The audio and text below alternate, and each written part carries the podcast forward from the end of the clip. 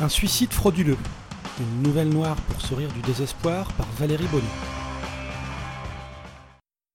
Mais tu vas t'ouvrir, saleté d'artère? gueula Regina.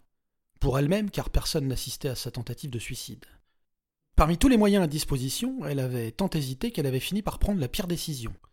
Alors que le pistolet ou les médicaments promettaient une disparition sans douleur ni conscience, elle les avait repoussés. Mourir sans le savoir, sans s'en rendre compte, sans participer pleinement à l'acte, lui apparaissait maintenant comme une lâcheté. Pas qu'elle assimilât le suicide à une lâcheté dans ce monde malade.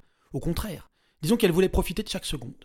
Le psy, qui avait empoché une fortune pour la dérouter de ses pensées suicidaires, ne méritait pas son argent, concéda-t-elle tandis qu'elle s'acharnait sur son poignet gauche avec un couteau qu'elle venait d'aiguiser. Son père lui avait pourtant souvent rappelé. Il faut affûter les couteaux régulièrement pour qu'ils gardent leur mordant. Une fois de temps en temps, quand on en a besoin, ne suffisait pas. Au contraire, frotter la pierre sur une lame trop émoussée pouvait accentuer sa faiblesse. De fait, la lame pénétrait la peau petit à petit, mais la souffrance qu'elle endurait l'empêcherait d'arriver jusqu'à l'os. Un sourire prit forme sur son visage lorsqu'elle comprit que, si elle continuait, elle ferait sûrement un arrêt cardiaque avant d'entamer l'artère. Elle en était là de ses réflexions lorsque, peut-être parce qu'elle remuait le couteau machinalement, peut-être car elle força plus, la peau craqua, sembla renoncer, et d'un mouvement le couteau pénétra l'épiderme et sectionna l'artère. L'artère ulnaire précisément. Deux artères passent dans le poignet, il suffit d'en couper une pour que la mort se présente dans les trois minutes. Le sang giclait à gros flots d'un liquide noirci. Régina prit conscience de son geste, souffla de soulagement et articula toujours pour elle. J'espère que cette fois-ci c'est la bonne. Elle fondit en larmes. S'il vous plaît, faites en sorte que ce soit la bonne. Je, je n'en peux plus. Et tandis que la vie la quittait, elle respirait avec calme, satisfaite, heureuse. Enfin, murmura-t-elle tandis qu'un pli d'inquiétude barrait son front. Régina ouvrit les yeux, Quelques secondes passèrent, puis une panique totale la submergea. Elle prit conscience de la réalité. Oh non, pas encore Elle chercha à identifier la pièce où elle se trouvait. Mur blanc, sol et plafond blanc. Toujours la même pièce. Non, pas encore, pas cette fois Les larmes qui coulèrent sur ses joues ne provenaient pas d'un excès de douleur, mais d'une lassitude infinie, d'une angoisse absolue. Elle connaissait la suite, elle comprenait l'inutilité de ses pleurs, mais ne pouvait plus s'arrêter. Elle renifla encore. Pitié, un peu de pitié elle le murmura sans intention, sans destination. Enfin, après plusieurs heures, pas moins, qui lui parurent une éternité, une autre, elle cessa de pleurer. Sa respiration ralentit, reprit un rythme normal. Ça ne finira jamais? Seul Dieu décide de la vie et de la mort. Vous n'avez pas voix au chapitre. Le suicide est un péché mortel. La voix sortit de nulle part, de partout lui vrilla le cerveau. Encore, toujours le même scénario. Mais si c'est un péché mortel, tuez-moi Tuez-moi, je ne demande que ça un silence, comme à chaque fois, pour casser le rythme lui signifier qu'elle ne décidait ni du sujet ni du tempo.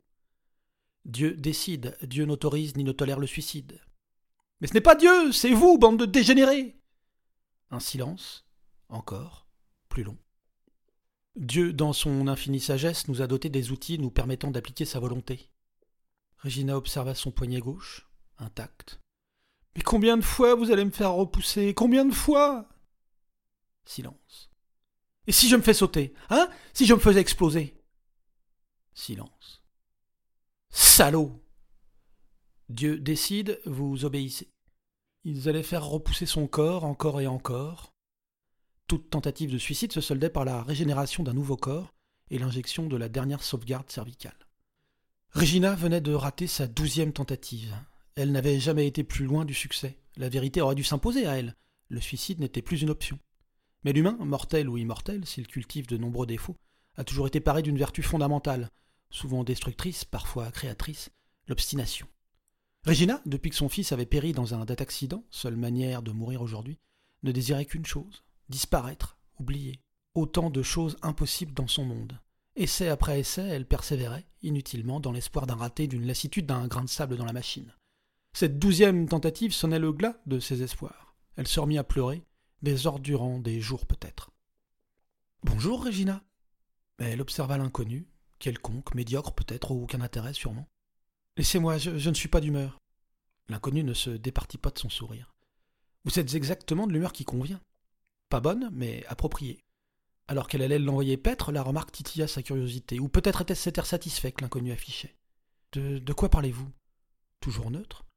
De ce que vous vivez? Une phrase sibylline qui voulait tout dire et rien. Mais la posture de l'homme fonctionnait, énigmatique. D'où sortait-il? Vous n'êtes pas croyante, mais si vous l'étiez, vous seriez certainement d'accord pour convenir que la vie éternelle est un cadeau du malin. Il y avait de l'ironie dans la voix, mais elle ne put s'empêcher de rétorquer.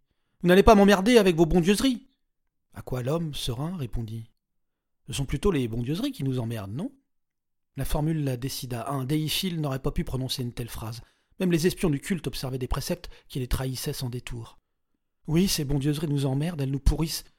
La mort Le sourire de l'inconnu s'élargit. Et si je vous disais qu'il y a une solution, un moyen de quitter cet enfer? L'espoir que Regina pensait inaccessible à jamais l'enveloppa d'un confort moelleux, et en dépit de toute logique, elle demanda Vraiment? Vraiment? Seulement, comme tous les grands problèmes de l'humanité, la solution ne peut être que collective. Collective? Oui, très bien, pourquoi pas? Regina n'ignorait pas qu'elle n'était pas seule à se débattre dans cet enfer. Tu es prête? Oui, non, peut-être, euh, comment savoir? Qui peut se préparer à l'impensable? Qui peut porter, supporter et accepter ce choix? Non, bien sûr que non, elle n'était pas prête. Tu es prête? Elle se remémora les douze tentatives de suicide, l'avant, l'après, le désespoir total qui suivait chaque échec, chaque fois plus intense, plus entier, comme si la misère se reproduisait. Je suis prête. Elle songea à l'alternative, puisque les déiphiles ne permettaient plus la mort individuelle. Très bien mais qui peut empêcher la mort d'une espèce entière Je suis prête. Et elle enclencha le mécanisme avec soulagement, un soulagement aussi infini que l'horreur qu'elle venait de commettre.